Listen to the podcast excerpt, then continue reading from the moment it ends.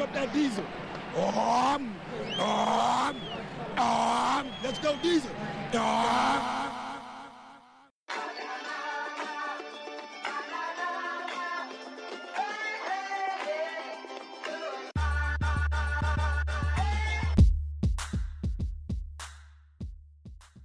I ain't gonna lie to you.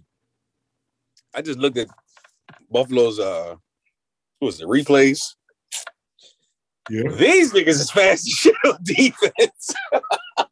They are flying the fuck around. Oh yeah. Oh yeah. I mean, it's this Sean McDermott, so we already know.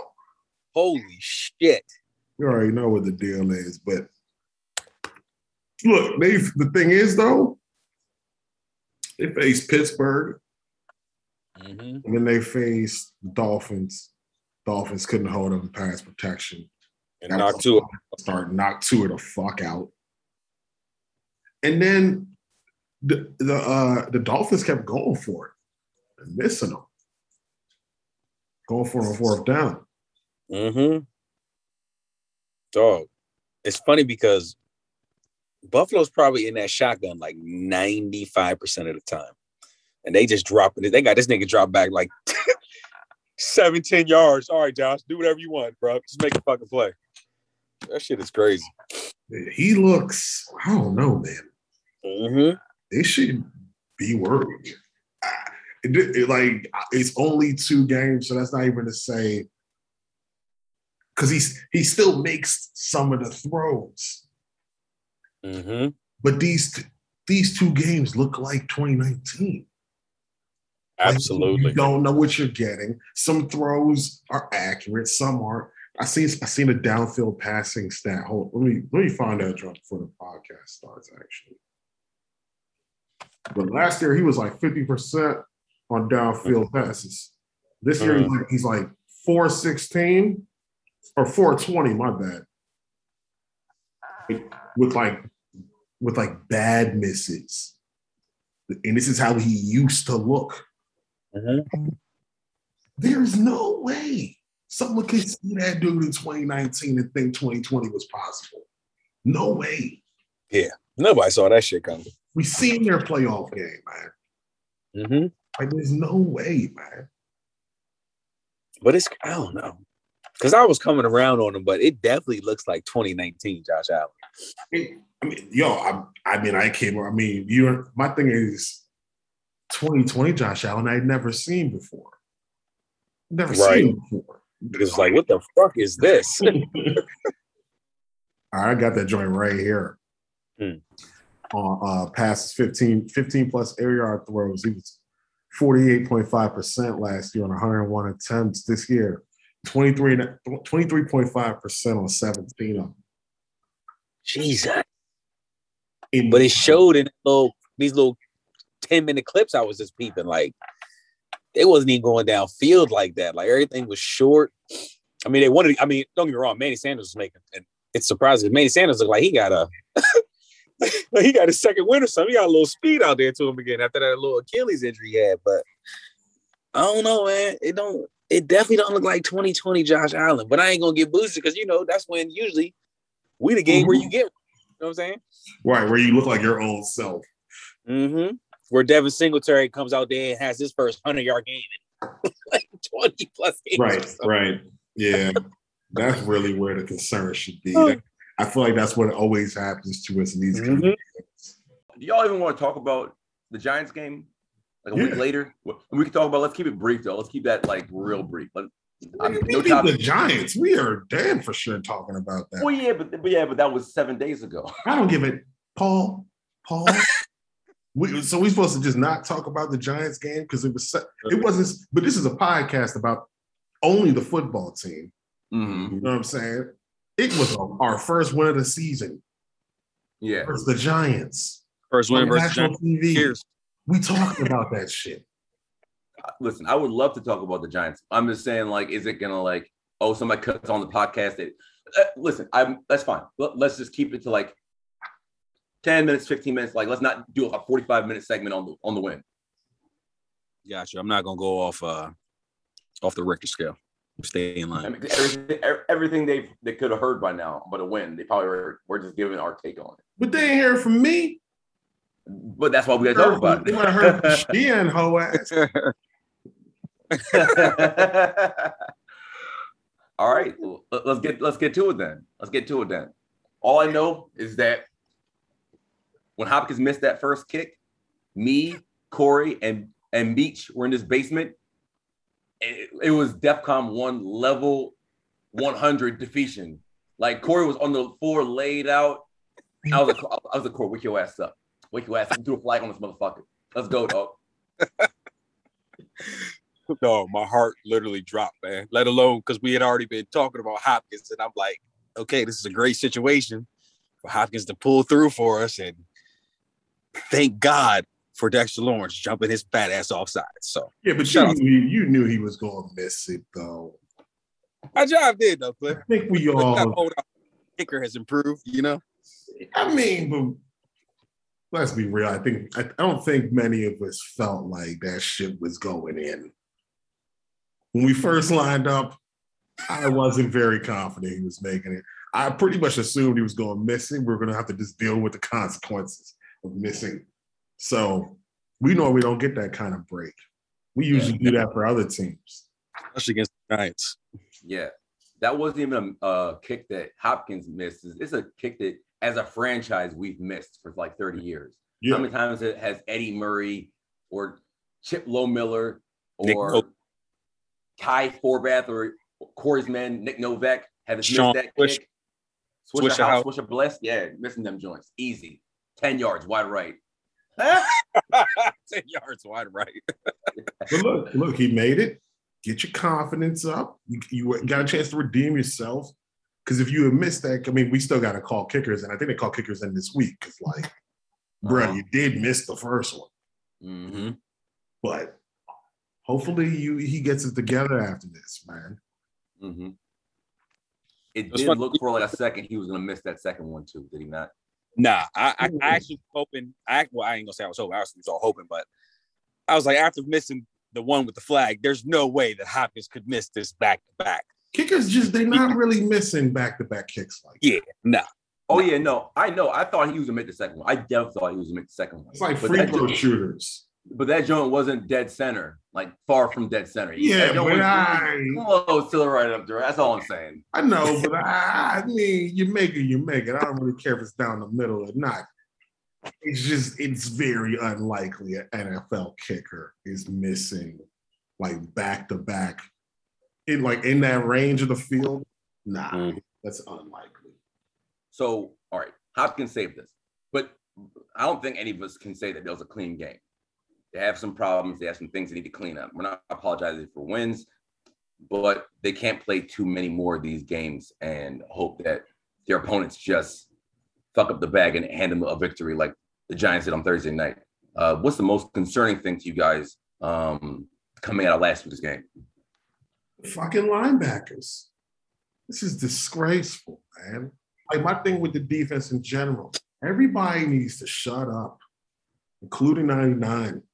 Don't want, no one wants to hear it right now. They need to play better. What's with all these open completions in the middle of the field, man? Well, coach has been telling us that basically people are blowing assignments, not doing their damn job. And I, I kind of agree with him. I feel like we got a bunch of people on the defense that are just freelancing. I don't know why these guys are out there freelancing because clearly when we started off the year, because remember we started off the year slow last year defensively when people were just not buying into the scheme. And when they all finally bought in, I felt like they played better as a unit. And these first couple games, it's just like that back seven. And obviously we know we're expecting more things from the D line and they're not outside of Jon Allen. They're not really holding their own right now, but that back seven has been, ah, I don't know, man. It, it's it's it's a scary sight to see because it, it's very concerning, especially those linebackers. But Bostic, he has not improved in coverage. Um, I feel like he's – Cliff, you kind of mentioned he might have gotten worse compared to last year. Um, and obviously we know Jamin's coming along slow, but, I, I mean, obviously he improved a little bit. We, but we we need more from Jamin Davis because if we have to see Bostic on the field for that many snaps each week, I don't see how that shit gets better, honestly. We spent a lot on these D Bs. Mm-hmm. I think we're top five in the league in terms of what we spent on D Bs. We got a high-paid safety, got a high, two high-paid corners. We have a high-paid safety that takes the worst angles in the league. But this is what I'm saying, though. We have spent a lot on this defense. Draft capital, salary cap. This is not going to cut it. No. It's just not. not. It's not. It's not. It's not. I'm, I'm going to give y'all two. It's been two weeks. Okay, whatever. You had two guys, four days. There better be improvement on something. Yeah. Mm-hmm. There better be improvement. I sent you guys this stat in a uh, private chat. John Bostic in coverage, nine targets, nine catches, one oh two, eleven point two per pop. Holcomb, ten, eight, seventy-one yards, nine a pop. Uh, they got to get better. Not just next week, for the rest of the season. It's, uh, it's a worrying situation because the linebacker unit was not great last year. They let, frankly, one of their better players walk in K P L. They brought in a rookie who was very, very great, who was improving week by week. But they're rocking, for the most part, with Bostic and Holcomb, and they ha- they can't stop a nosebleed in the middle of the field. They're not bringing anything to the table because they're blowing assignments. They're like, they're just not doing the job. And I just don't understand, like, for a team that, you know, defensively, I felt played better ball as the year went on last year. It just seems like we've completely regressed as a whole unit. And it's like, I, I just don't know how they're going to improve if we're not going to take Bostic off the field. Like, and I'm not putting it all on Bostic, but he's a major part of it. Like you just mentioned, nine for nine. That shit is unacceptable, bro. That, that's those third and nines, third and tens, those drives where you you do good on first and first and second down, and then we get the third down. It's almost like a guaranteed first down if the ball is going towards Bostic in coverage or Holcomb in coverage, or it's just like it's just too entirely too many blown assignments. People leaving their zone. We're playing zone, but nobody's in their zone. It's just it's just all over the place. All over the place. It's, and you and got, honestly, and you got the the drives that they've been extending with penalties. It's just, mm-hmm. I feel I'm I'm almost at the mind of like there's too much talent on this defense for it to continue to be this bad. It's not possible. Yeah, uh, fifth in penalties right now. They're they're giving up fifty-eight percent on third downs. That is third worst in the league. Not sustainable. Not sustainable at all.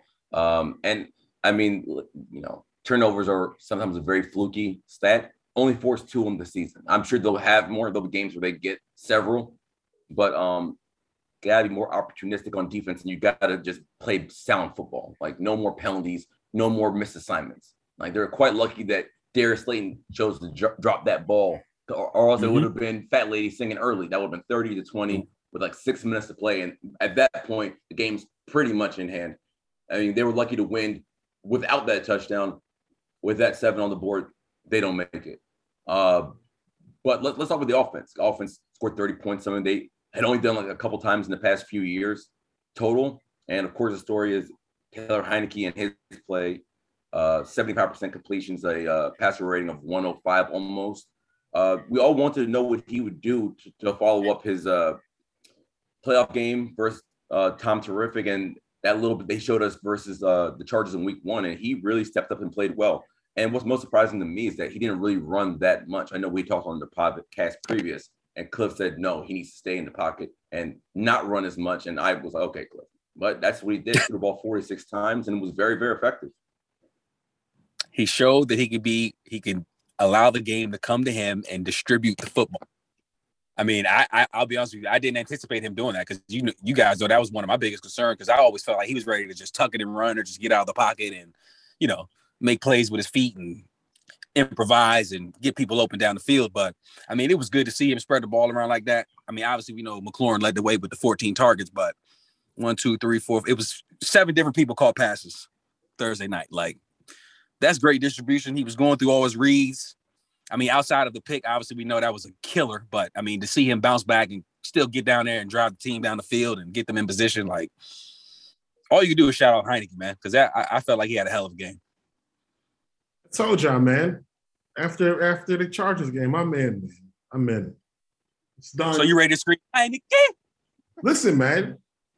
It's very clear that this dude right now, like, we'll see how he is in his first road game. It's a big test. Yep. The guy is the guy really thinks he should be out here. Mm-hmm.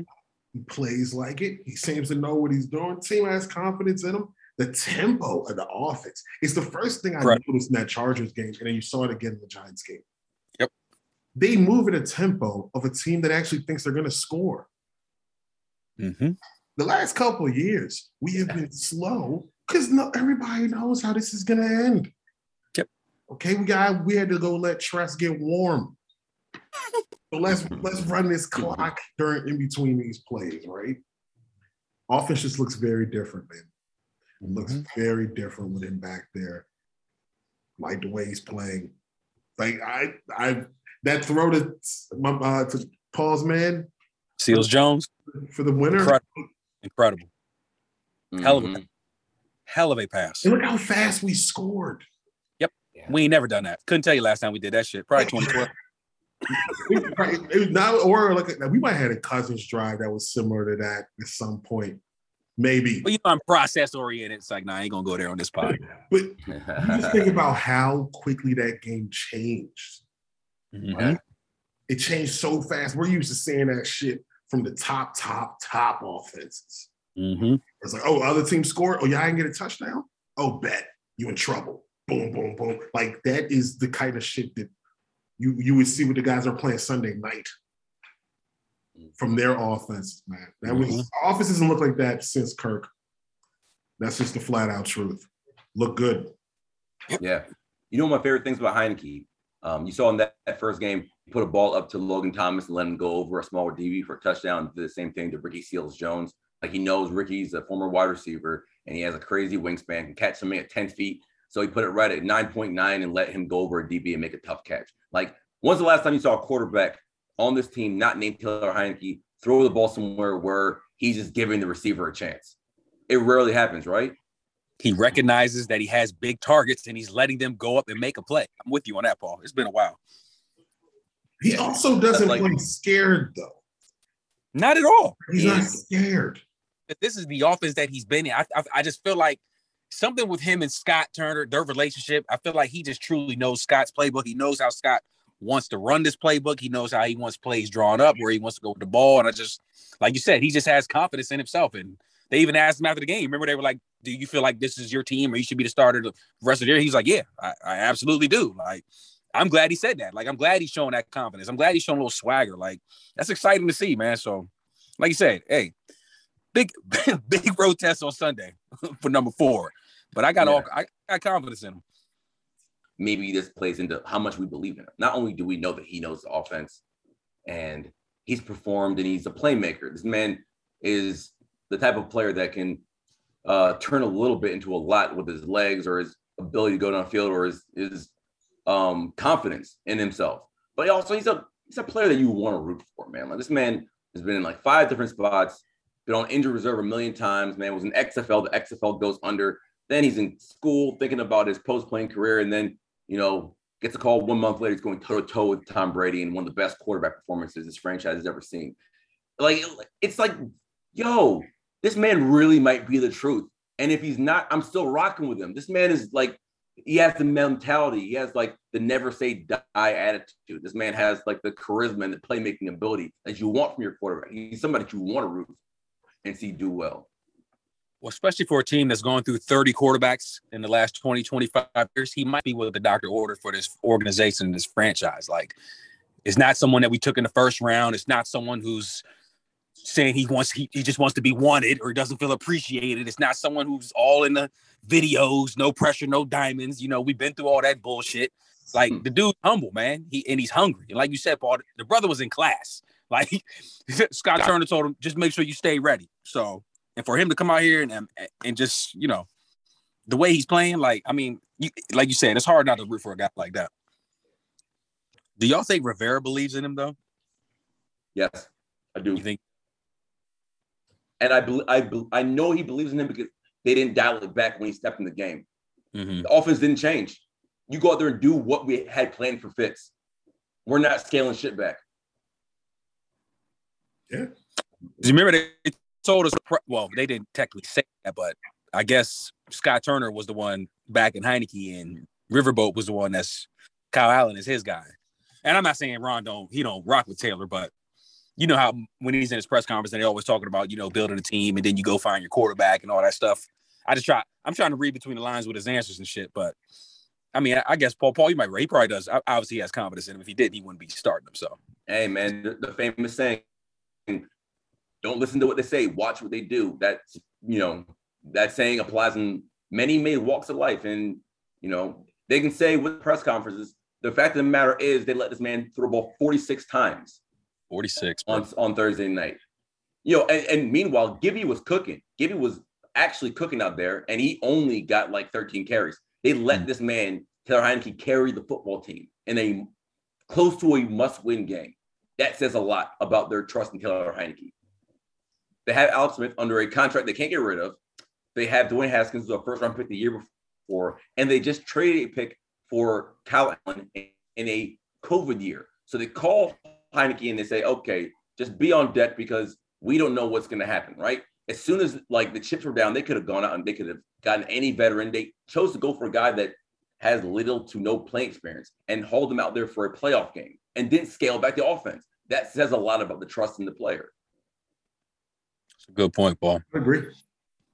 I just really hope he goes out there and balls Sunday. I don't, it ain't even about getting a Vic, but if this brother can go into Buffalo and, you know what I'm saying, like, do what he been doing, hey, we mm-hmm. might, we, I ain't even going to say it. You gonna start a dialogue like Charles Barkley? I'm still not fully sold on Heinicke, and he, you know, he's doing everything. He's, he's doing his best every week to, to prove me wrong and shut me up. That's I the, just, I've been burned. It, you're not sold. I've been burned. We're all intrigued. We're, I, I'm very intrigued. Mm-hmm. It, it, if if Heinicke were, and it's not his fault. This is not his fault. If Heinicke were like six two, like two twenty, and it had been, you know, had a bigger sample size, I probably would already be like, Heinicke, Heinicke. Like, I'd be, yeah, bit, yeah. like, I right. Mm-hmm. But the fact that this, not only is he undersized, it also would be one of the most improbable situations mm-hmm. that we, this team has ever found themselves in. We Fact. never come up Fact. like this. Oh, it would be, Fact. but it would be one of the most improbable stories in the history of the league. Yep. So, yeah. And I think that's, that is, like you said, that's a major part of it because he's not, he's from Old Dominion.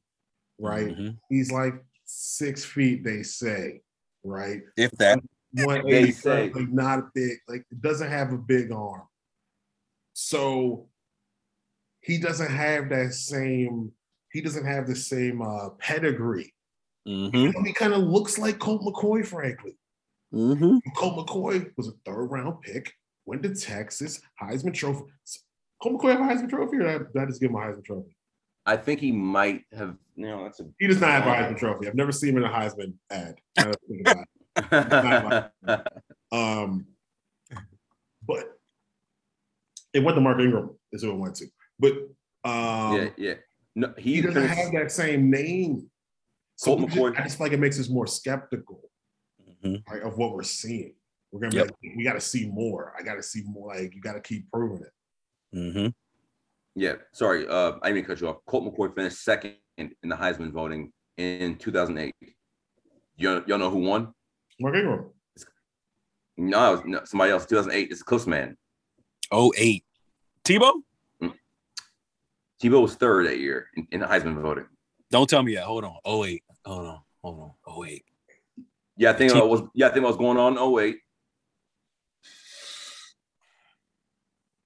Who the worst? Who the worst team in the league was for several years in the, like the late twenty two thousands? Damn, Paul, I don't know who is it. Wore really ridiculous long sleeves. I used to call him Mister Sleeves. Cliffs man from, from Oklahoma. Oh, Sam Bradford.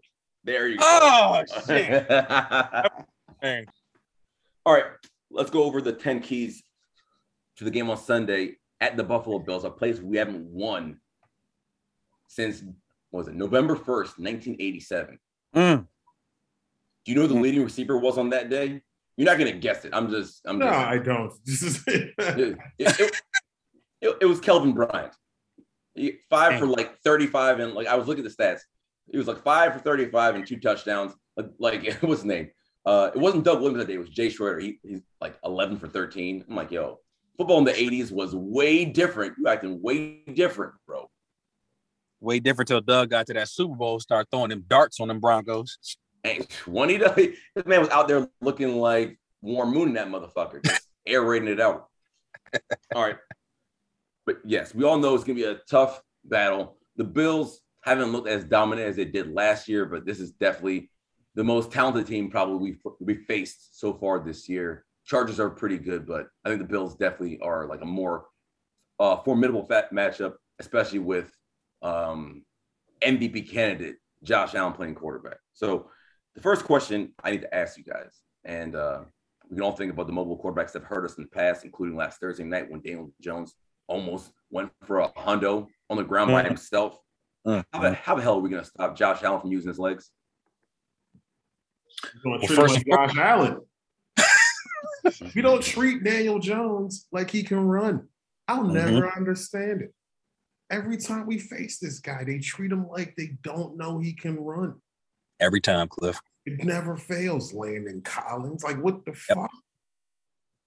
They don't do as many design runs for, for Allen anymore. He doesn't run as much. Well, especially last year, he just doesn't run as much anymore. In fact, to me, I think if he's running a lot, it's a sign that he's not throwing the ball well. Mm-hmm. We got to stay in our lanes, man. Like Cliff just mentioned, Landon Collins. If I see this motherfucker bite on one more read read option, I'm going to fucking go ape shit. You have one responsibility. And it's funny because Rivera didn't name drop him in the press conference, but it's clear as day who the fuck he's talking about. Know your responsibility. And I'm not, it wasn't all just Landon, because a couple times Sweat lost, he lost outside control and he bit on a, on a read. But like, you cannot continue to do that against these mobile quarterbacks. And I guarantee you, and I'm sure y'all know as well, Buffalo looked at that film and you know they're going to have Josh Allen run that play a couple times versus us on Sunday. It's guaranteed because clearly we don't, we just don't, we don't know how to stop it. Now, I don't understand what we need to do, but first and foremost, Landon Collins, stay in your lane, my dude, and understand your responsibility and do it. And if he does not, he needs to get pulled because you cannot allow a quarterback who's not doing anything just consistently run the ball down the field on you. Like, that's that was basically the Giants' running game the other night. Obviously, Saquon had one long run, but, I mean, dang, we got Daniel Jones out here looking like Eric Crouch from Nebraska. If I were Brian Daboll, Bill's O C, I would say anytime you see twenty-six on the field yep. and he's showing any sort of action towards the line of scrimmage, mm-hmm. Josh, I want you to check to read option. Every Con- time. Conversely, if I were Jack Del Rio and twenty-six is in the game and I have him in any kind of run support, I'm saying if I see you not going after the quarterback, don't worry about the run. Don't worry about the running back.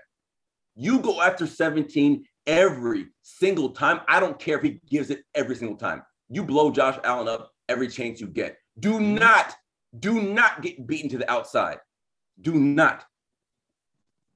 It just makes no sense how you consistently can bite on that. You know your responsibility. Obviously, I know he's trying to make a play, but no, do your responsibility first before you try to go out and do somebody else's job.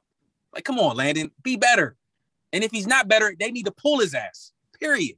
We have too many players, quality safeties that can be in there doing that job, that is. Curl, McCain, even Jeremy Reeves. Like, enough is enough. Yeah, no, you're right about that. You're definitely right about that, man. It, it's going to be a challenge, man. Like Cliff said, they don't call as many running plays for him as they used to. But we all worried that Josh Allen would kind of regress because no, nobody had ever seen him go from one of the most inaccurate passers in the league two years ago to being what he was last year, which was maybe the most dominant quarterback, not named Patrick Mahomes, in the N F L. Um, and this year he's kind of regressed back to it. Like I, it was fifty-six percent as a rookie. Second year, same thing. Last year is up over seventy percent. This year's back down to fifty-six percent. So if they decide to run the ball for the sake of just getting this win, because they've seen on film that our strong safety can't stop a damn breed option, then that's something we have to worry about. And we're going to know early whether that's their game plan or not. All right. Number two. This is a silly question. I'm going to ask it anyway, because you all know Stefon Diggs, you know, he's in top three wide receiver uh, conversation and, and uh, wide receiver conversation. He's in that rarefied air top five. You know, for my money, he's top three. But Cole Beasley has beat us a lot, a lot, a lot. This man has been one of the top slot receivers in the league for a couple of years now. Um, who's more dangerous on Sunday? Is it Diggs or is it Beasley? And also keep into uh, take into account who's going to be guarding who. I don't know if they're going to have Jackson on Diggs, but we know Fuller's been struggling. If they decide to move Diggs around in the slot, that's going to be a problem. I mean, Diggs is always going to be more dangerous than Beasley, but I wouldn't be surprised if they both went for one hundred on Sunday. I'm right there with you, Cliff. We just and always have problems. We've, they both always killed us historically. Mm-hmm. Just yep. always. Beasley's been killing us since he got to the league, man. I won't even pick between the two. I think they're both going to be a problem. Honestly, it's a push. And, Paul, you made a good point. If they put Diggs in the slot, it's going to be a real problem. And my guess is they're going to move him around because right now we can't guard anybody out of the slot. I mean, and I don't know if we could guard anybody on the outside because based on that Slayton being wide open down the sideline and the miscommunication on the back end, obviously I'm sure Buffalo's watching that just salivating over what they could do with Diggs on the outside or even with Beasley on the inside. So this is a big game for Fuller. Saint Juice is going to be put in some situations where he's going to be isolated with Diggs on the outside. And what we also can't do, I know you didn't mention this one, but don't sleep on Manny Sanders. Um, I know that's not the question, but that motherfucker looks like he caught his second win. He's got a little speed back to his game. So for Diggs, who, who's going to be between Diggs and Beasley? I'm going to say it's a push because I think they both can whoop our ass. But overall, the whole secondary needs to be on their A game because any of these receivers can beat them deep, whether it's Diggs, Beasley, Sanders, McKenzie. Paul, I know you mentioned Gabriel Davis earlier. Like, they got some speed over there, bro, and they do whatever it takes as far as getting the ball down the field and getting the ball in their hands. So either way, secondary needs to be on their A game. Yeah. And that kind of leads me to number three. Um, I know. I jumped ahead. No, no, no, no. It's fine. This is kind of ties into it because if I were Brian Daboll, we all we all know the Bills like to throw the ball. They don't like to run because mm-hmm. why would you have a potential M V P candidate at quarterback and you have a stable of wide receivers who are all dangerous? They don't run the ball much, but Devin Singletary has two games a season. Each game he's gone over one hundred and scored a touch. He's been productive. Should we worry about the running attack? Like, obviously, we need to be on our A game and make sure that Devin Singletary or Zach Moss or who, who have you, Matt Breida, don't get loose. But should we worry, should we put as much stock into the run game, knowing that they're going to try to throw the ball as much as possible? I mean, what are you, man, you, what are you supposed to do? You got to dare them to run. Mm-hmm. Like, I, for me, I feel like that's probably your best option. I'd much rather have them. Yeah, you, you, you took the words out of my mouth, Cliff. I'd much rather see them turn around and hand the ball to Singletary. Um, I think it's going to be a situation where they, they may surprise us and run the ball a little bit more than we think. Um, Singletary's had a couple carries this year, man, where he's, he's broken.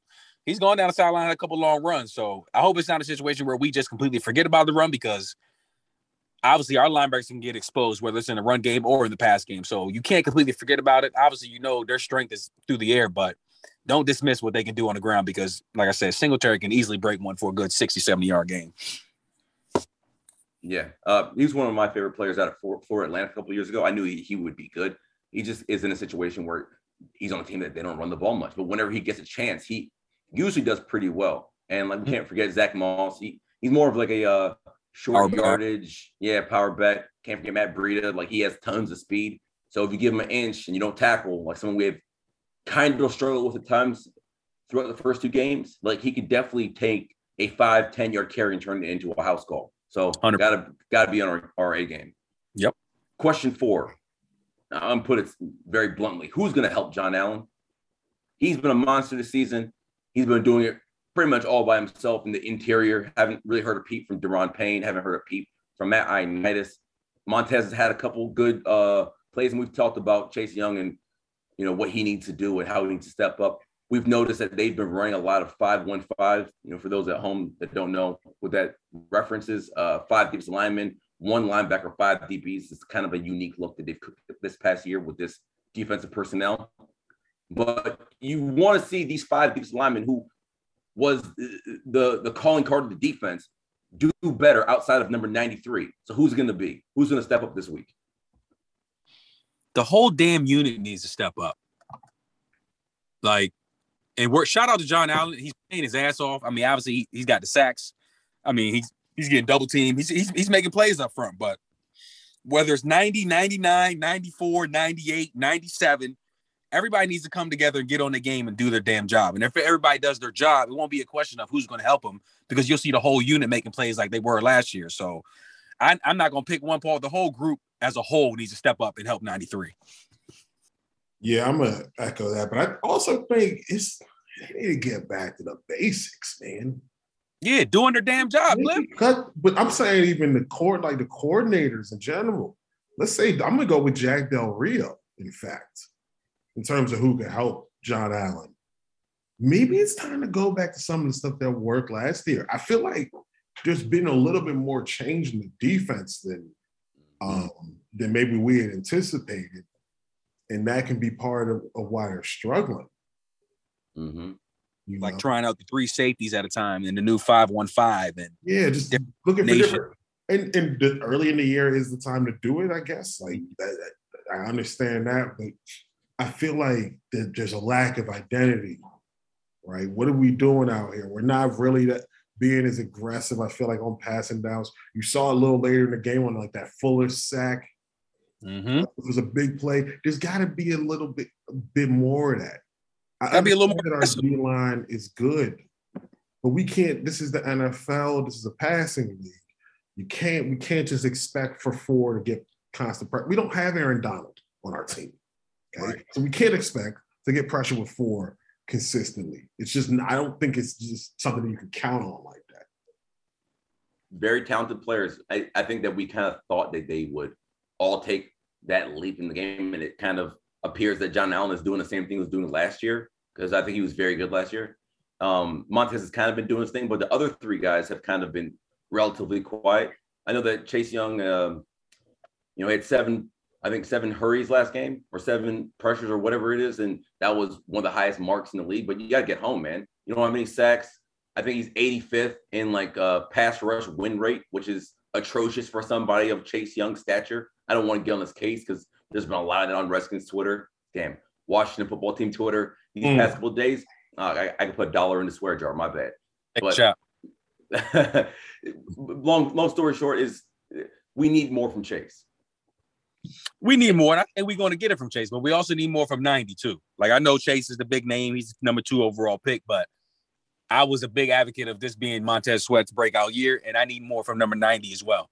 They've both mm-hmm. been getting – they've both been getting chipped. They've both been getting double-teamed, but you guys got to – they got to make some plays. We need – I mean, you're you're the strength of the team. They need to step up and make some damn plays. Absolutely. And this conversation is a good segue to number five. And our last defensive question is the chess match between Brian Daboll and Jack Del Rio. We both, or all three of us agree, I should say, that we should be more exotic on Sunday, maybe do a little bit more things that we had success with last year, showing different looks. But when you do that versus a quarterback like Josh Allen and what he could do with his legs, you could get burned a couple times. Maybe you force him into a bad decision or two, or maybe he just escapes the pocket and rushes for sixty yards. So is that something that you are concerned about? Do you think the risk outweighs the benefit on that, the other way around? What do y'all think? I mean, Cliff already touched on it. Del, Del Rio's got to help out. He's got to help out the defense as well. Um, I'm, I'm not going to put full blame on him because players play, coaches coach. But at this rate, with our defense not performing after these two weeks, we got to stop experimenting on shit. And, and maybe we need to go back to the basics like Cliff mentioned and, you know, be aggressive and just – you can't – just expect the front four to be the ones to get to the quarterback. Obviously, Daboll, he's going to – how you pronounce Saint Paul? Daboll? Daboll? Daboll. Daboll. You know he's going to ski up. They they love to throw the football. We know what they do, but you can't let Josh Allen just sit in the pocket and just sit there and sit there and sit there. He's always in shotgun, so they're already giving him time. I mean, he's already he's already getting time in the pocket, so we got to be a little bit aggressive. I mean, even I was screaming at your place last week. It would be nice to see us blitz. It'd be nice to see us blitz a corner, blitz a safety, like blitz the linebackers a couple times. You got to switch it up, throw something, throw something that he hasn't seen yet. Because if we just lined up out there with that front four and expect us, expect them to get there. I mean, yeah, they might have their, they might win some, but chances are Josh Allen probably win more than we do. So we got to scheme it up where, you know, show him some shit that he hasn't seen on tape, and let's just try to, you know, get some pressure outside of the front four as well. Don't put it all on them. Yo, you got to, to me, the key with Josh Allen, it was even like his last year. He still, when he's under pressure, he still does some twenty nineteen Josh things. Like, he'll run back thirty extra yards. Like, and take like an incredibly long sack, put the ball on the ground. He's he's going to try to extend plays. So that gives you a chance to make some plays, man. It's one thing for them to be out here getting cooked like they were on Thursday. But there's going to be plays made. Yeah. Because that's the thing about the schedule this year. If we're going to be playing top quarterbacks, that means the ball's going to get moved on us. Yep. There's no way around it. Like, the Chargers moved the ball on us. Caused two turnovers, though, both in the red zone. Like, there's got to be mm-hmm. plays made. I felt like on Thursday, they weren't really making any plays. Nope. No, I, I definitely hear you on that. The lack of playmaking ability on defense overall has been the bugaboo of this team so far. I can't believe that we're talking about this defense two weeks in. We're twenty-seventh in the league. D V O A you know, is actually not as bad as you think. What I mean, obviously, it's only two games, but what would you guess if you had to guess? Well, if you're saying it's not as bad as you think, I'd guess maybe around like what, like twenty. I was going to say nineteen. eighteen. eighteen? Yeah. Okay. Okay, so that's not as bad as as I, I know total yardage is kind of a uh, misleading stat. You know, there's a lot of things that go into that. But well, the issue right now is third down. Yeah. Yeah. Right? And get off the gotta get off the about making plays, man. Yep. You know? Yeah. You know, that extended drive shit. They've been killing themselves with penalties. The defensive mm-hmm. penalties, man. Can't have a third and eleven. Kendall Fuller tackles the wide receiver while he's running. At the marker. It is unacceptable. At the marker. Unacceptable. Yeah. Uh, just a quick aside, uh, Sterling Shepard, man. It's good to see him, man, because I've been waiting for him to be nice for a couple of years now. As much as I hate the Giants, I've always liked Sterling Shepard. He's cooking this year. Yeah, he cooked Fuller's ass. Yeah.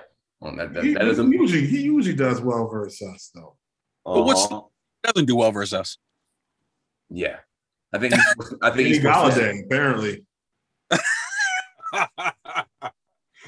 Yeah, man. Listen, real quick, before we, we take another uh, question here, we got to give a fuck you shout to our boys in New Jersey.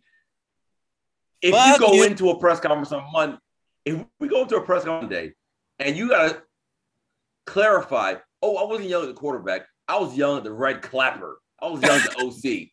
It's not it, It's not going well for you boys. It's not. Oh. Play them the chance to rap. Fuck you. Fuck you. uh, shout out oh. my man Jamie Foxx. Shout out my man Jamie Foxx. All right, let's move to the offensive side of the ball. Uh, Heinicke Magic, man. Uh, I know we all believe in the things he can do. The Bills are the most aggressive defense that he's seen so far in his career here. I know the Bill, the Bucks are probably a better overall defense, but I feel they're more of a straightforward. We're rushing our four or five guys, and we're just going to play sound on, on the back end. The Bills are going to throw a lot at Heinicke on Sunday. So are we going to see more of this Heinicke magic? I think yeah. we can see more of the Heinicke Why magic. Why not? No reason not to believe we can. Also, what, what, what I will say is Scott Turner needs to be prepared for that McDermott defense. Because I was mentioning, I mentioned uh, Cliff earlier, Paul. They blitz from everywhere. They are fast as shit. At every level, they have speed, whether it's the D-line, linebackers, secondary. There's speed everywhere. They blitz from everywhere. And I don't know if people remember, McDermott is the disciple of Jim Johnson, R I P, the former Eagles defensive coordinator. And literally, it's that defense looks like what they used to try to do in Philly as far as just blitzing everywhere. I mean, safeties at once, corners. They'll drop the ends and bring the bring two safeties. They'll drop the linebackers and blitz a corner. Like, they're coming from everywhere. So I'm hoping, obviously, that Scott can scheme it up because we got to protect Taylor. If you don't protect, that's got to be first thing. First and foremost, you have to protect number four. With this type of exotic defense that you're going to see on Sunday, please put in some pass protection, pass pro. If we got to keep some, a six-man in the block, please do it, because if you don't, they fuck around, get four. Toe up on Sunday. So can we see the Heinicke magic? I think we can. I don't think Heinicke's going to be the issue. I'm just hoping the coach can scheme it up where we protect. Oh, no, this, uh, this is a run game. I think you're going to see a lot. I think the run game, ah. short passing, I think that's where it's going to be on, on Sunday.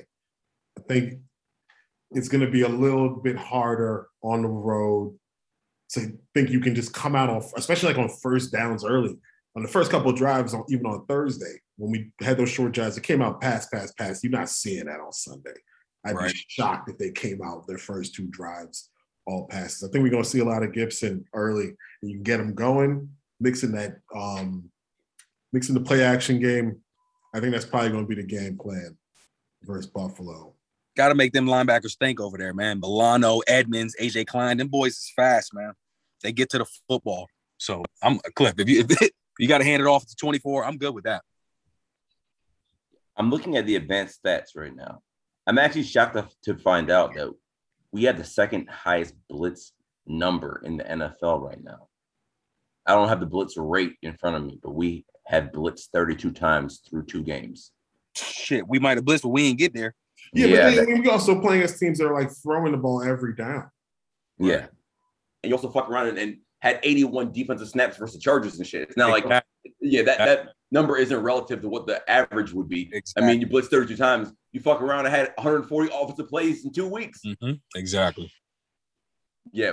The Bills have twenty-six blitzes through two games. They're not far behind us on the list. Number one is Tampa, which is forty crazy to say because they didn't blitz much last year. They blitz from everywhere. They do not care. They'll blitz I mean, for you. The, but the Bucs, I mean, that's Kyle Bowles. So, mm-hmm. yeah. On brand. Absolutely. No, I hear you on that. All right. Uh, next question. And this kind of goes back to what Cliff was just saying.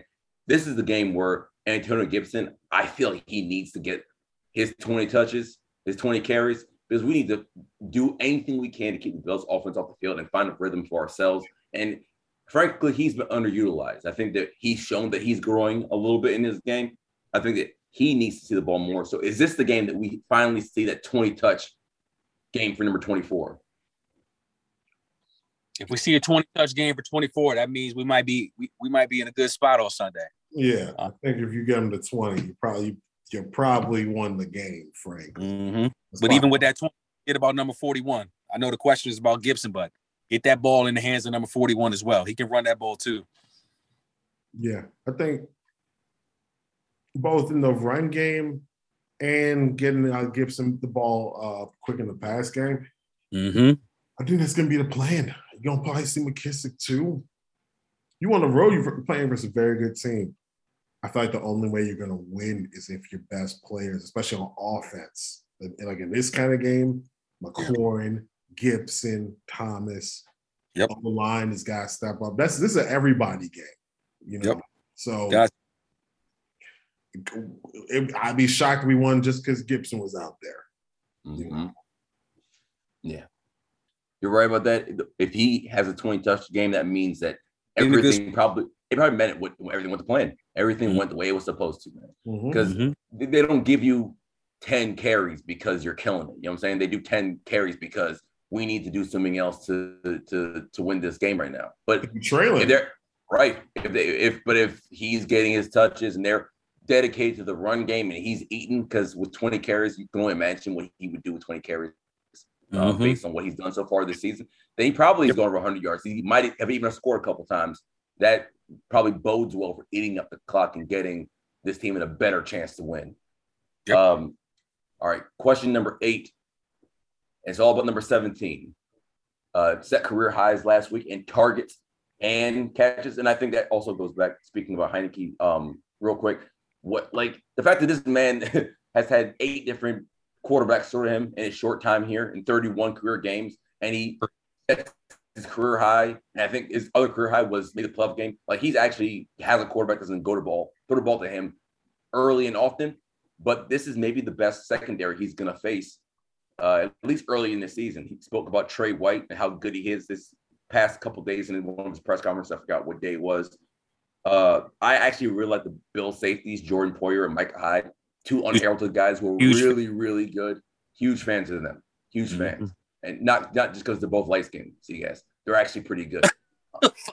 You see that shit? Like he, my question. Hey, listen, man. McLaurin is cooking any secondary. Period. It's a good test for him, though, Cliff. I'm with you, but it's nah, it's a good test. It's a good test for them. No doubt. That's how I put it when it comes to seventeen. It's not a good test for seventeen. It's a good test for their secondary. They've played Pittsburgh. They've played Miami. Those two teams don't got a McLaurin. No doubt. They do not. So good luck Sunday. Because the thing is now, we used to have guys who didn't target McLaurin for real. Right. Coming to seventeen. You better hope to double team and Tre'Davious White, because otherwise you're getting cooked out here. Plain and simple. Cliff said, my man, might get cooked. Shoot. Don't get me hyped out here. Let me chill, though. Let me chill. Let me no, chill. no, real shit. The question was, can seventeen dominate? And it sounds like the answer is a resounding yes. But Cliff is right. Like, back when it was Al Smith, it was like, okay, well, seventeen's out here, but so is he eleven. The ball. So is eleven. So is number seven. So mm-hmm. is number four. Talk or not from four. Uh, number eight.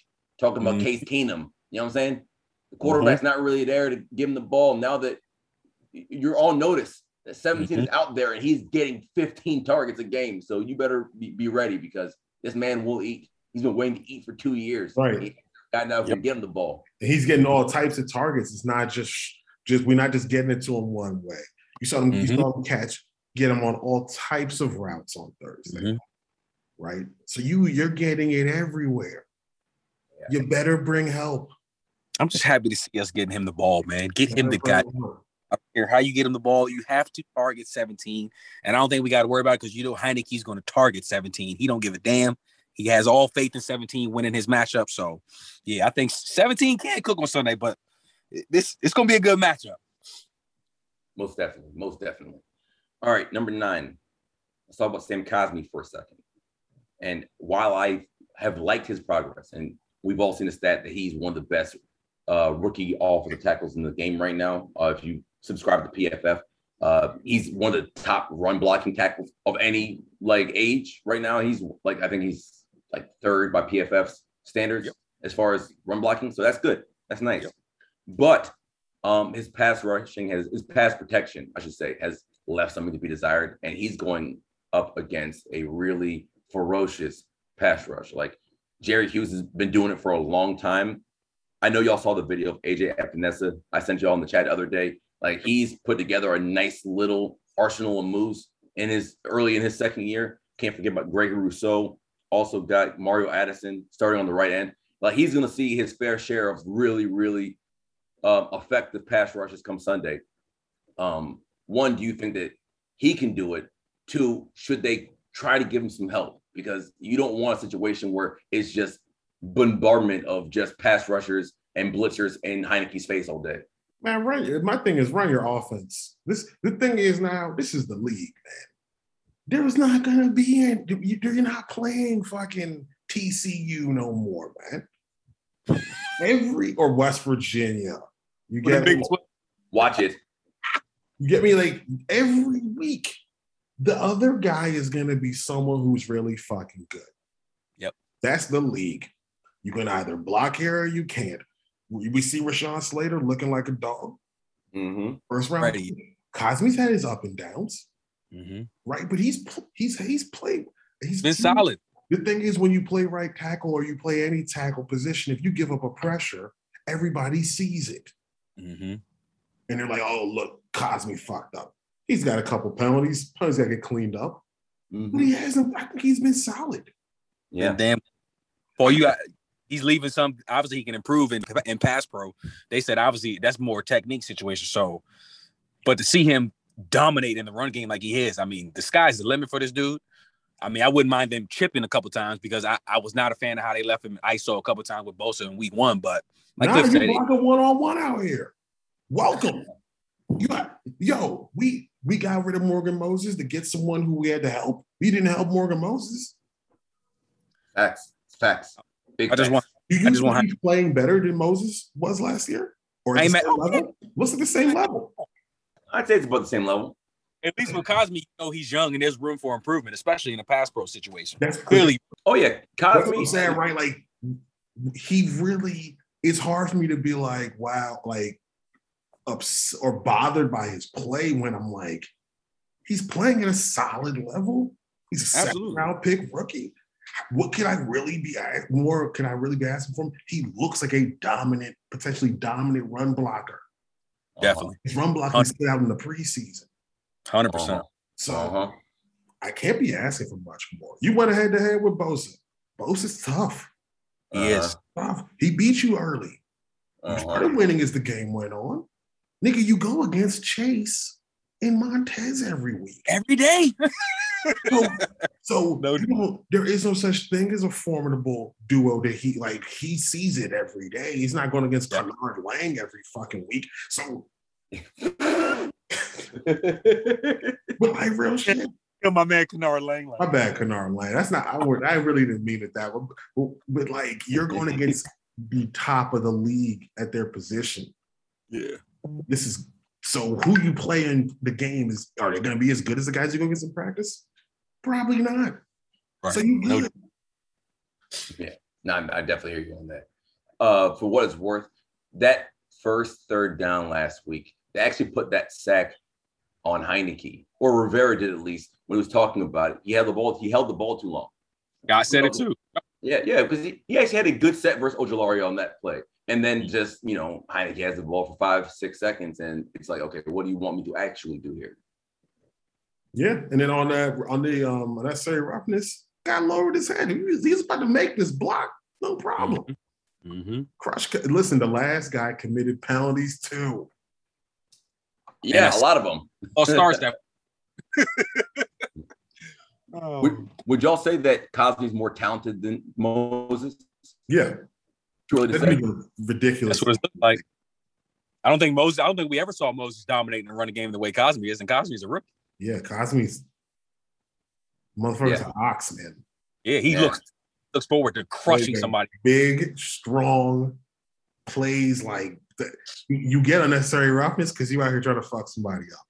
Mm-hmm. I ain't mad at you. And that's what right. that was on that play. Like I, mm-hmm. I, I thought Morgan was a solid player, but I don't think like at no point leading up to the draft that people think Morgan could have been a first round pick. Yeah, no. The physical ability. Cosmi has a lot of physical talent. Right. Mm-hmm. You know, I, I don't want to like toot my own horn. I'm not really doing that here, but like, remember we're having this conversation in April. And I said, you know, Cosmi is a guy I'm targeting so much so that like, if we were to trade back from nineteen, he's not somebody I would mind snatching in the late first because he has that much talent. Like he, yes, he's game needs some polish, but he's out here week two being a top shelf run blocker. Like half of his game is already very, very good. He's has to yep. get the other half to meet him there. Straight up. Yeah. All right. Question number ten, last one. And this is about Rivera versus Sean McDermott. Obviously, there's a mentor-mentee dynamic there. They have very much a uh, familiar relationship from their days in Carolina.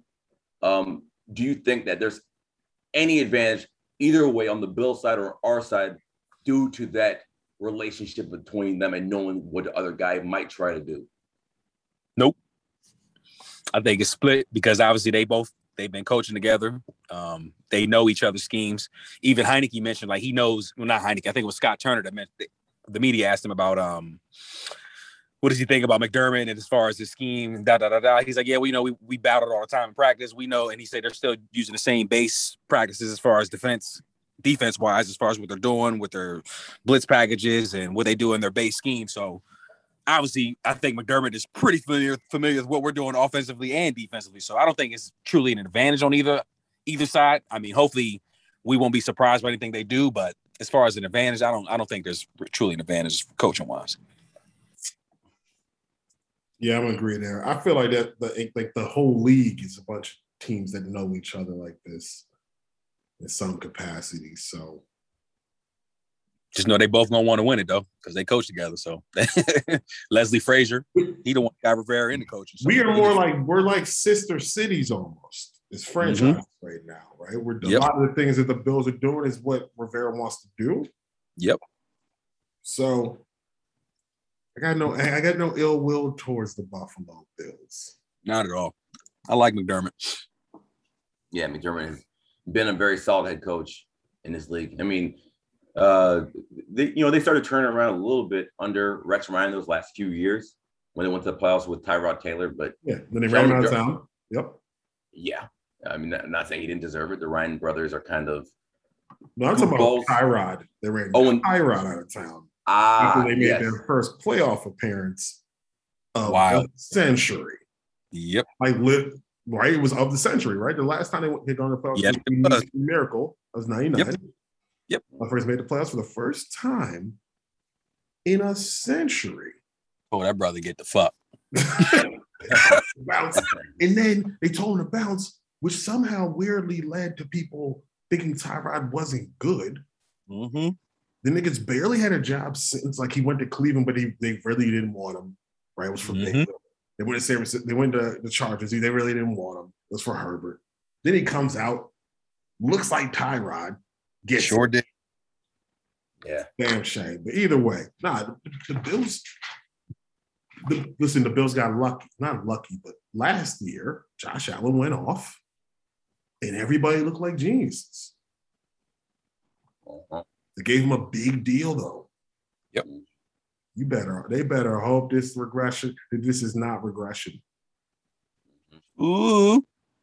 Because you went on that pod yesterday. Yeah, sure did. Shout out to my boys at Rock Hall. What were they talking about? It's funny you mentioned that, because one of the things that we talked about is kind of like how, like, since ninety-one season, since they had Machine Gun Kelly and we had Mark Rippon, who wasn't really a franchise quarterback, but like the past twenty years, quarterback-wise, it's kind of been like mirror images between our franchises. Like they've had like the Rob Johnsons, the Doug Flutys. They've had the J P. Lossman. J P. Lossman.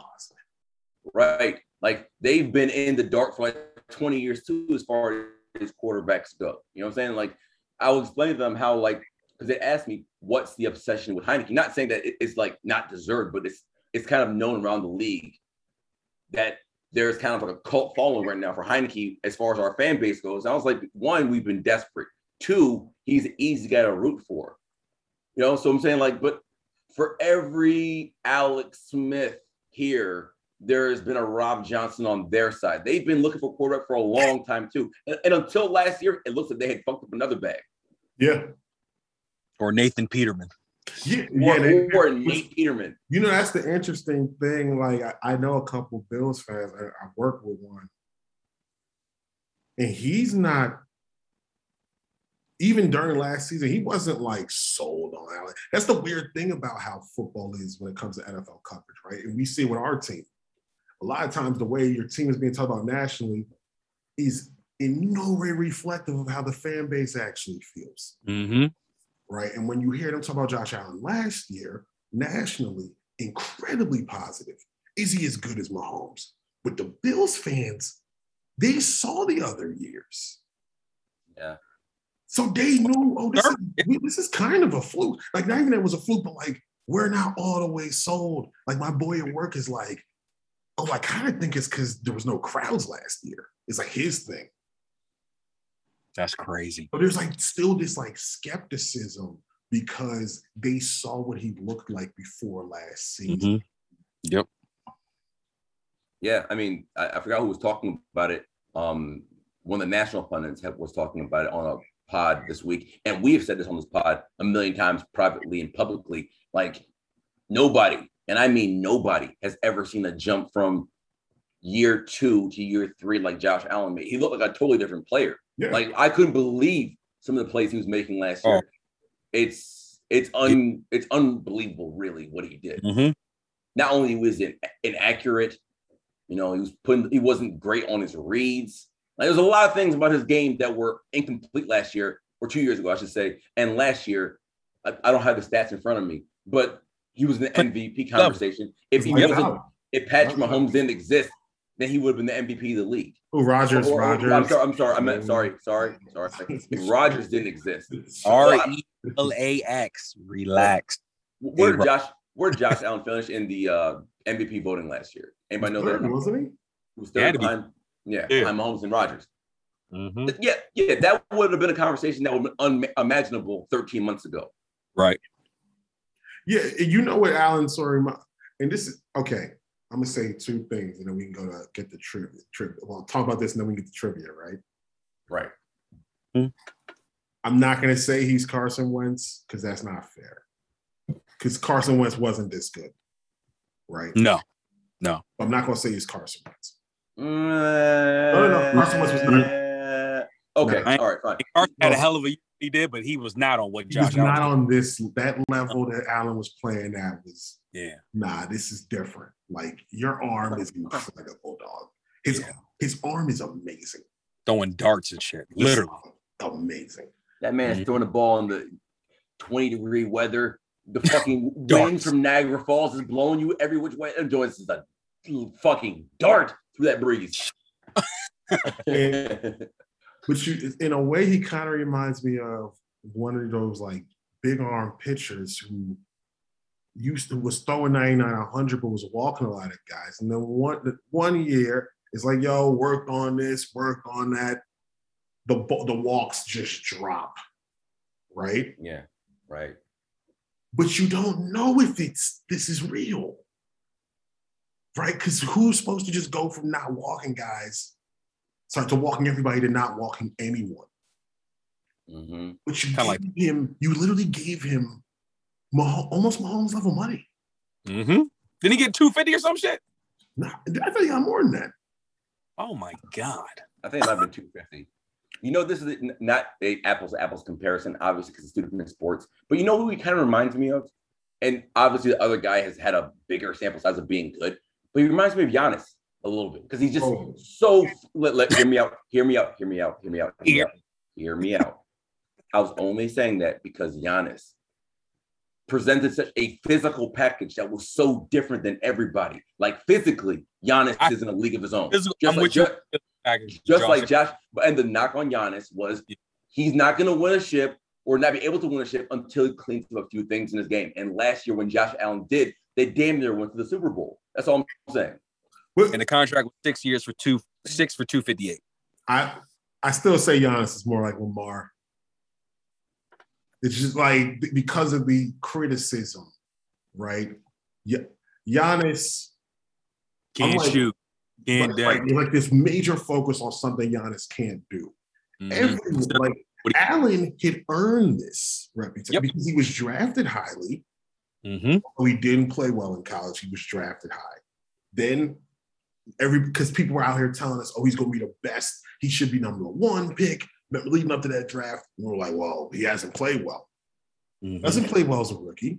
Doesn't really play well his second year. And then all of a sudden, he's a top three quarterback.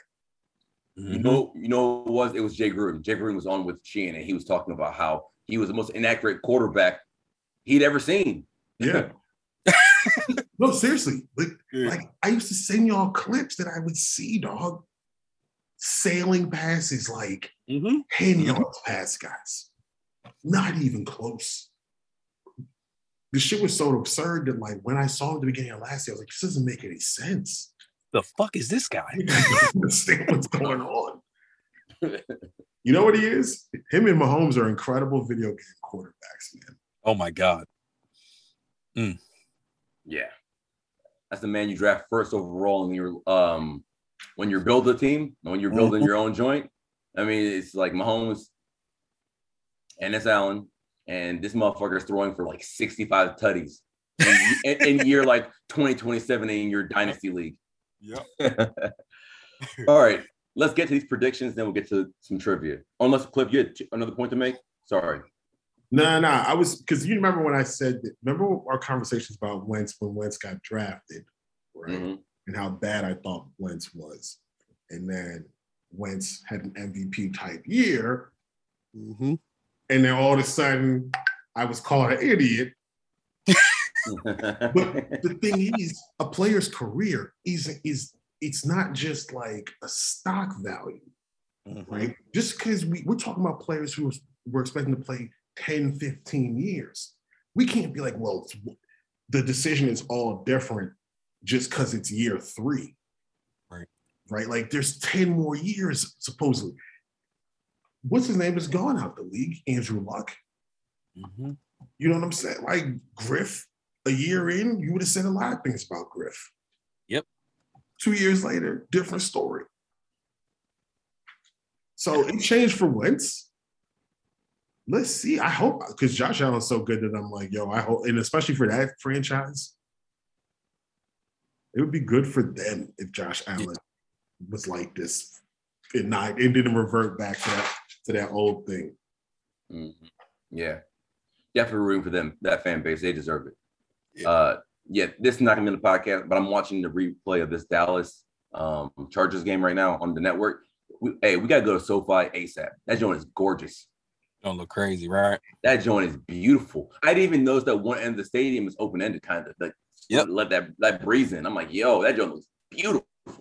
Not gonna be better than that Vegas drink. Oh yeah, no, definitely. And if hey, Vegas looking, Vegas probably three and zero because they're definitely gonna beat the Dolphins on Sunday with two out.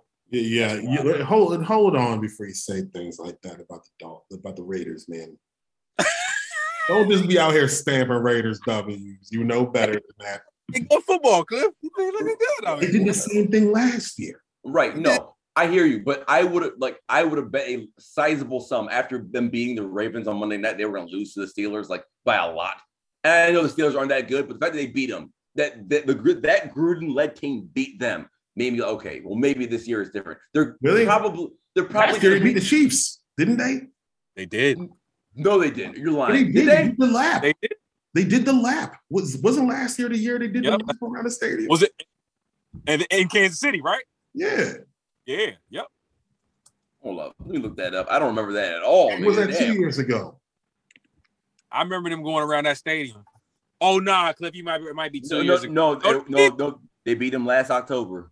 They yep. beat them. Yeah, they, went, they did the lap because the Chiefs asked yeah. them last year. They did the lap.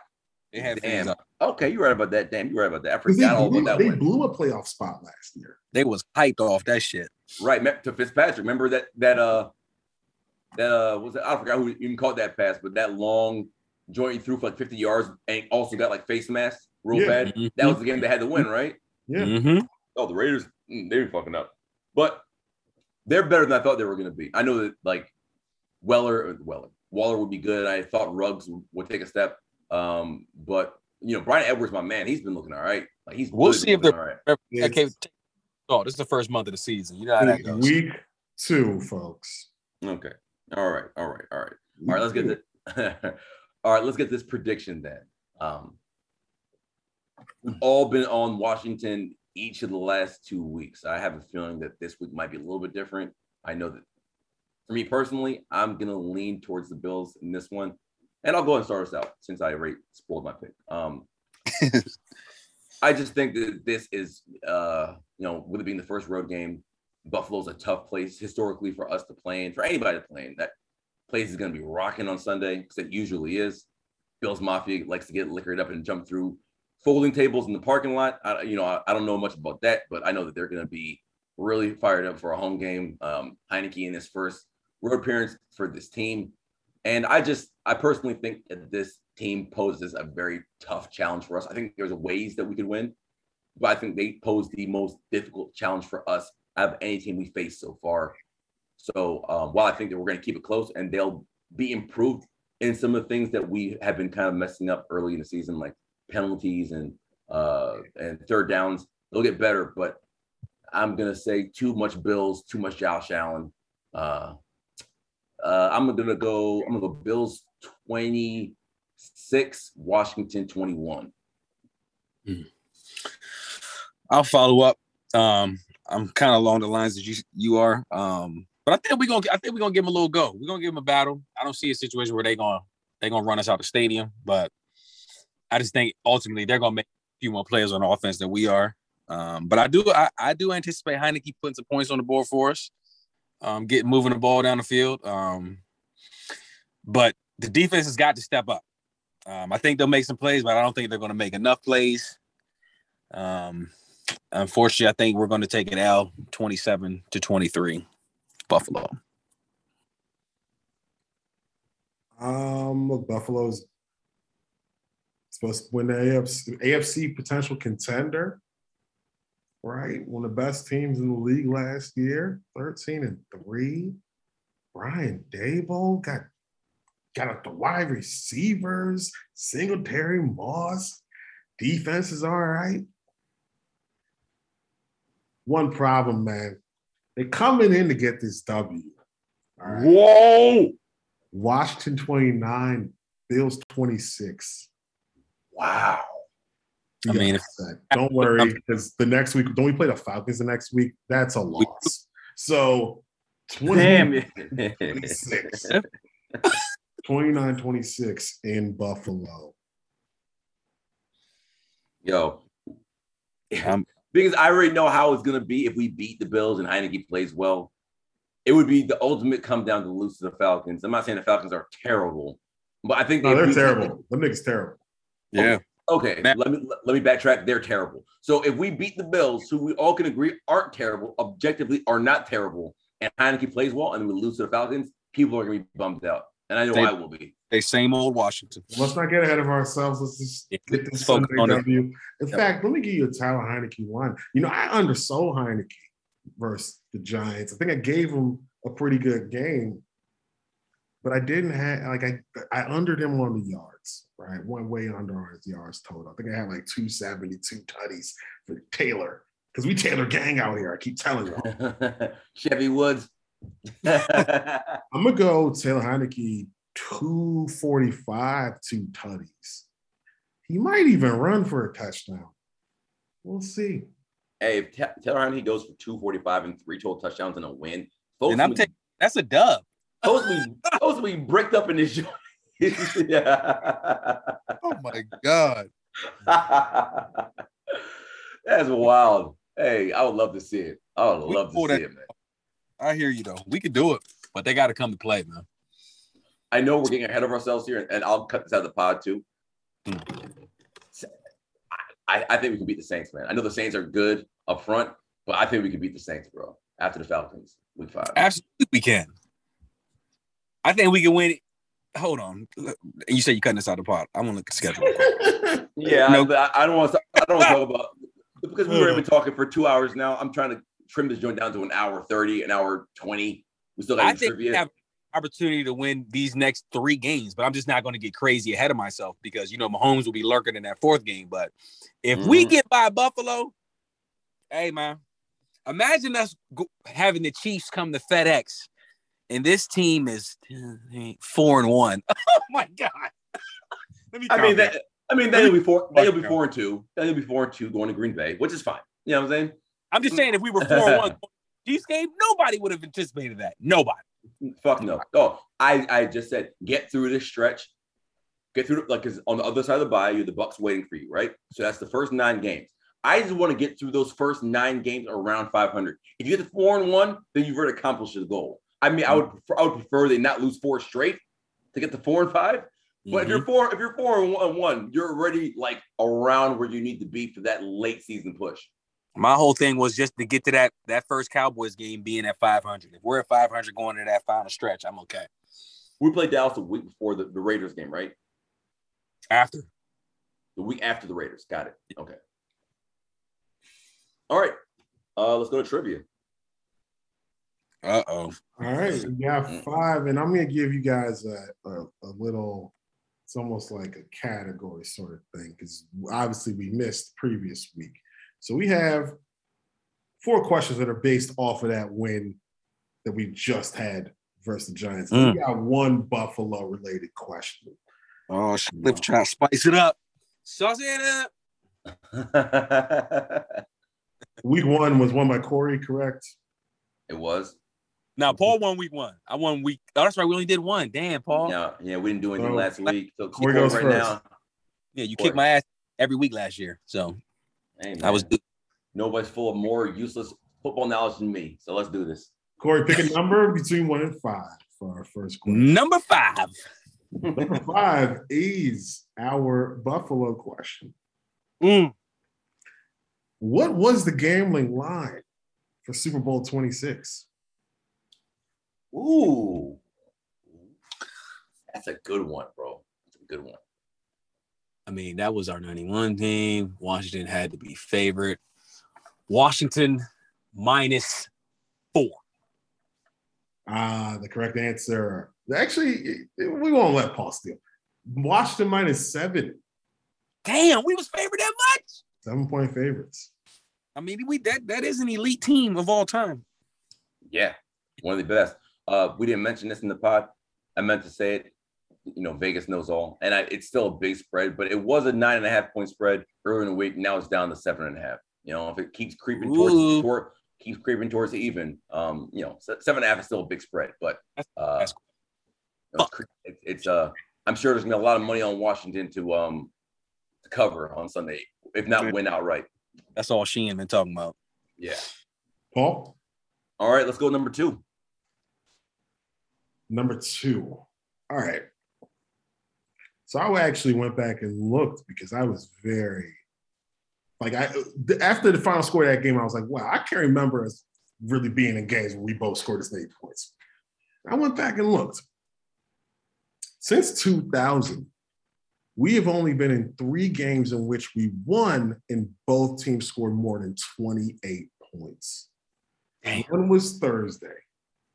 Name the other two games. Mm.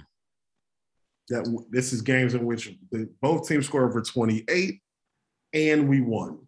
Not games in which it happened and we lost. I can remember one off the top of my head. I can't think of the second.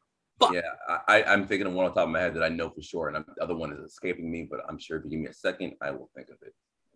Actually, I think I, I, I think I might have both. Can you give us the hmm. first? Can you give us one? Week one of twenty twelve versus Saints. No, I don't think was. was it? Sure, if it's three, then I'm I'm I'm still. Thinking about it.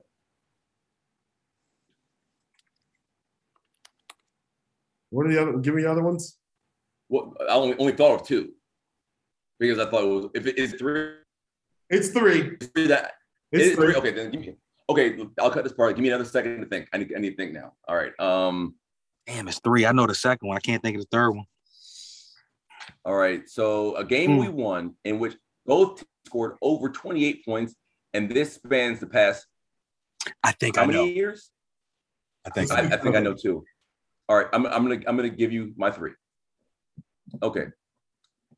Week, I'm not sure it's week two or week three of twenty. Not in the week. Give me the score oh, oh. this year. You don't, have, oh. you don't get okay. Okay, all right. It's the Falcons Redskins game of twenty of oh three. It's week one of twenty twelve versus the Saints. And if I'm not mistaken, I, I'm not sure if it's twenty thirteen or twenty fourteen. I think it was twenty thirteen versus the Bears. That is incorrect. Let me go. You're missing let me, the game. Let me guess. Let me guess. Let me guess. I was going to say the Thanksgiving game twenty twelve, Griff versus Dallas, and the Jaguars game when Santana scored in overtime. Um. Wait. Wait, which ones did you – wait, you, why did you guess ones that he already guessed? Hold on. Paul guessed two. Correct. One of the games that you had, Paul, was not right. The game missing was the game Paul – the Corey Which game. Which game did – You you were missing the Jags wait, game. Corey, uh, wait. Yeah. Boy, remember the game? We was at that game when Santana scored. Well, how, how, how, yeah, yeah, yeah, yeah. How far back are we going, though? He said two thousand. Said two thousand. He, hold on, Cliff, I, you might have fucked that. Hold on, because I'm pretty sure that this game in two thousand three, because I remember watching this joint. Hold up. No, I said that you missed the Jaguars right, September game. Yeah. Oh, yeah, but you said it was only three of them. Cliff, you said it was only three of them. Wait, you said Atlanta? Okay, yes. In, in two thousand three, we beat Atlanta thirty-three thirty-one. Ramsey won up the game. I said the opener Damn, in two thousand twelve. The Saints forty to twenty-three, and then also we beat the Bears in twenty thirteen with Griff forty-five to forty-one. Damn, I remember I that being high school. I think we all were there for that game. I did not remember, remember that game when, when Devin Hester went off and Griff went off too. I did not. How did I fuck this question up? I might have missed the question. You go ahead. There, there might have been. I definitely right, missed. Like, there's four games. That might be the four though. The Jags game in twenty oh six. Might be the fourth game. What about that Thanksgiving game? That wasn't one of them? Thanksgiving? I don't think the Dallas scored twenty-eight that game. Oh, they might have. Damn, they might have. Because remember, we oh. was up. We was up twenty-eight, and then they went on a little run late in the fourth, right? No. They did. They scored thirty-one. Yeah. Okay, so, so it's five. We're Xing that question out. Let's go yeah, to the next one. I had one. the wrong question. It's all good. That was, hey, these are five hell of games. Those are five very exciting games. Yeah, man. That, where we rarely find ourselves in the shootout. We've had bad offense for like, we, outside of a short stint with Kirk, we've had bad, uh, and R D three, sorry. True. We've had bad offenses for the most part for like twenty years. Yep. Which is, which is wild. The worst offenses. I think we had – I think it was a year um, with Gibbs where the offense wasn't terrible. oh five That was oh five Game, right. That was games when we scored – remember we scored fifty-two versus the Niners? We was putting up ducats. Yeah, and then we lost to the Giants thirty-six nothing like the next week. I was like, something, Joe. We was out here. Uh, yeah. So remember that late season stretch when we had to win five in a row? Like they scored on thirty, thirty-five versus Dallas, thirty-five versus Johnson. They scored like thirty-five versus Philly. We, we like back up. to back to back. Cooley had three. Tanner had three. Yeah. I remember all that. Cooking. All right. Corey, go ahead. What, I, I, what number was that? So we just, we just skip two and we'll just do the four. What's the next right. point, uh, Cliff, Corey? Four. Give me four. Give me four, Cliff. So we've scored thirty versus the Giants in a win, right? What? When is the last year we scored thirty versus the Giants in a W? Shit! Holy shit! This let, let me let me. And we ain't even beat these motherfuckers. Back machine for this one. God damn. I'll give you the score. Huh. And, and we in that season, I believe we did it twice in that season. Wow. thirty-five twenty was the last time, but what was the year?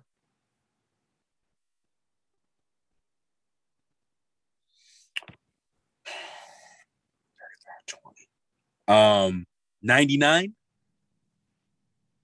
No. Nah. With Brad and, and Norv, nah. maybe? I nah, see. It, it's, yes. It, Corey, we just talked about this. Christmas Eve, uh, two thousand five. Yep. Oh, shit. Santana. Santana. Santana. Hey, let me go and get this dub. Let me go and get this dub real quick. Cliff, give me number one. It's that fuck shit. I, I ain't had that cush yet.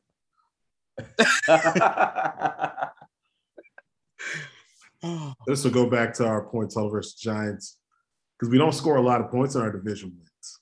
Never. This is our highest scoring division win since we scored thirty-eight. In what year? Damn.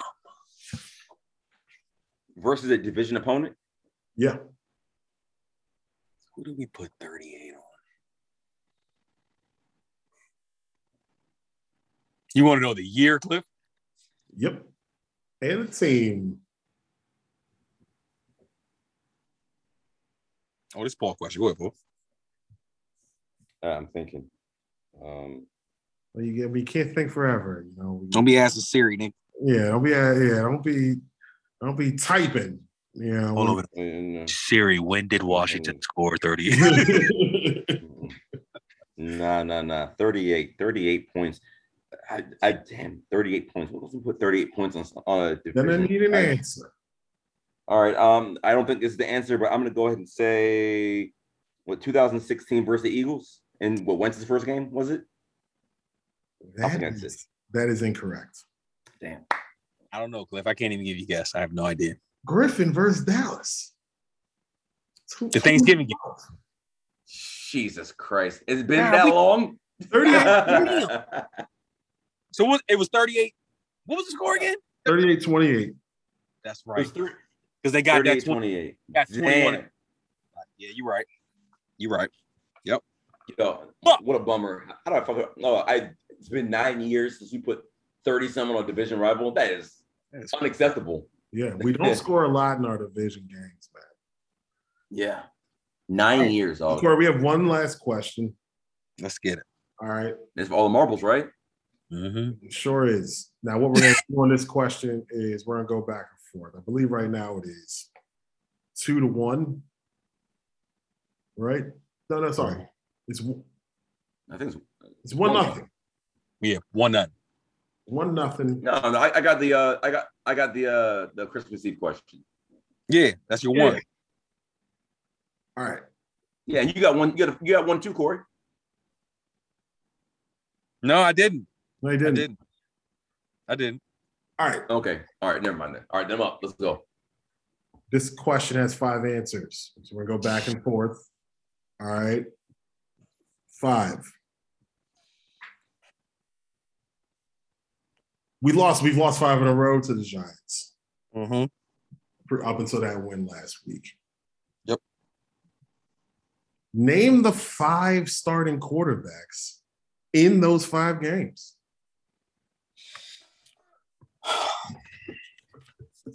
Um, that would be Haskins. You name one. Name one, and it goes to Paul. Gotcha. Mark Sanchez. Corey? Uh, Alex Smith. That is incorrect. Damn! He got hurt before this. Shit, I knew it. I knew it. Yeah. Uh, let me, can, can I finish up the rest of the joint? Yeah. So, okay. Okay, so we already got uh, Case Keenum. That's Case. That's number three. And I believe... Man, I know the other one, too. God damn it. Uh, geez, I can't even remember. That, that's it. Go finish me out. Finish it out, uh, Corey or Cliff. Kyle Allen. Yeah, he started twice. No. Ah, Kyle Allen twice. He, yeah, yeah, that's right. That's right. That's right. Oh, Alex played one before he got hurt. I'm tripping. Nah. Yeah, and then Alex came in for Allen. Yeah. Allen got hurt. Yep. Hey, that Mark Sanchez game. Not just not just Mark Sanchez, but like every, in general, is one of the most disgraceful displays of football I've ever seen in my entire life, bro. Like like no bullshit. Forty, it was forty zip at uh, half. Saquon just, just running like he's Bo Jackson and Tecmo Bowl. Absolutely embarrassing. No, I, I got I gotta look up Mark Sanchez. You know, because that was his last game. That was the last time we ever played in, in the league. As it should have been. Yes. And the game was over. He threw picks right at the beginning. Game was over yep. from the start. Yep, as soon as the fucking game started. Dang. And I think the worst part about it is going into the week, it was like, well, we have no chance. We're not winning. Oh. And then, Josh, then Josh Johnson, who wasn't bad. Yeah, yep. That nigga wasn't bad, man. Mm-hmm. Damn. Y'all, y'all don't laugh like shit when when. yeah, yeah. All right, let me go through the stat line real quick. It's I know it's bad because I, I just remember it being horrific. How many picks this nigga throw? All right, this nigga was six of fourteen for two picks, took five sacks, passer rating of ten point seven. Jeez, five sacks in twenty dropbacks. That is. Horrendous. This oh, nigga, God. You took nineteen dropbacks. You got sacked five times, and you had two picks. Nigga, we could have gone out there and tried out. thirty-eight yards total. Whole time, Josh Allen or Josh Johnson, sixteen. Oh, uh, what? eleven of sixteen for one ninety-five. Wasn't bad. And a touch. No, he wasn't bad. That nigga bad. wasn't bad, dog. Yeah.